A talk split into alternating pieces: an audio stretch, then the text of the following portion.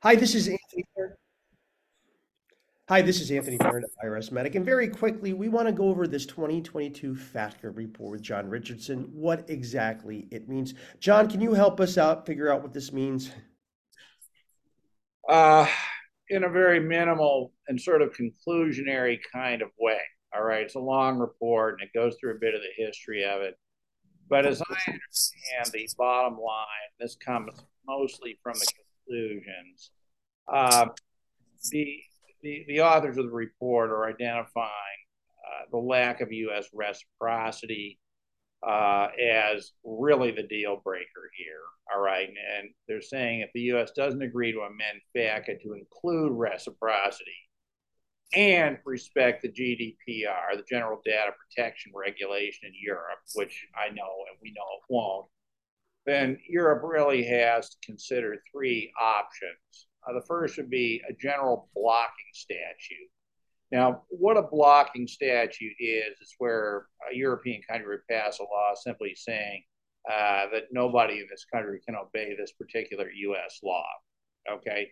Uh, this is common in the area of sanctions, for example. All right. When the U.S. would impose sanctions, and if the imposition, if compliance with the sanctions would hurt, say, German companies or something like that, which they're obviously intended to do, there have been instances of those countries is simply passing their own laws uh, saying you will not comply with these American laws, effectively blocking the application. So that's the first thing. The second thing is a blocking law specifically for accidental Americans.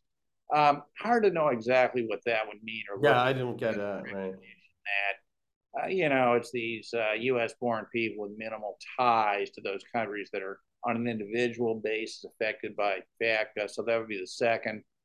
Third, which I think is most interesting, is deemed FATCA inapplicable to European residents, which I presume would mean simply that as long as somebody is a tax resident of Europe, then Europe's position would be uh, that these FATCA rules should not apply to them. But I see that as an issue between it, the country and the banks, telling the banks you know, they're to ignore this, et cetera. I mean, there's obviously no way to change U.S. law itself, right? But what you'll see from this is that there's no real recognition that FATCA is just a problem of citizenship taxation.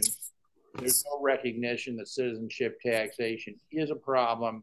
And there's no recognition, and this is the most important thing, that the real problem is these European countries allowing the United States to come in, whether you have FATCA or not, and simply sort of claim their own tax residents as primarily U.S. tax residents just because they were born in the United States. In other words, the U.S. is sort of, you know, treating its citizens a little as the, you know, they're like they're a cow that got off the farm on somebody else's land or something like that. Yeah.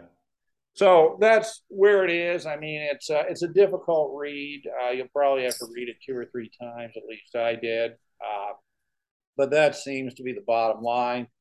And, you know, my view is that until the problem is defined as citizenship taxation, I don't think much progress is going to be very likely on this. And I would encourage all individuals throughout the world who are impacted by this to recognize and come together and make the primary goal the ending of citizenship taxation and understand that these other peripheral these other issues are peripheral. They are symptoms. They are results of citizenship taxation but under no circumstances would solving the FATCA problem in citizenship taxation and John, thank you very much. And we've discussed this in this topic at length, and I'll give you a link to that.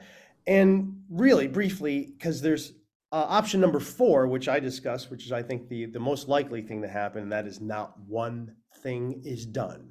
That European leaders, all these leaders around the world, continue to sell out their own people. So join us there for that. Follow the link below. We look forward to seeing you there. Thanks for watching. Uh, so John, John, I really thank you for this tweet and really getting on top of this and taking the time to help us understand what's going on here. Thanks again, my friend.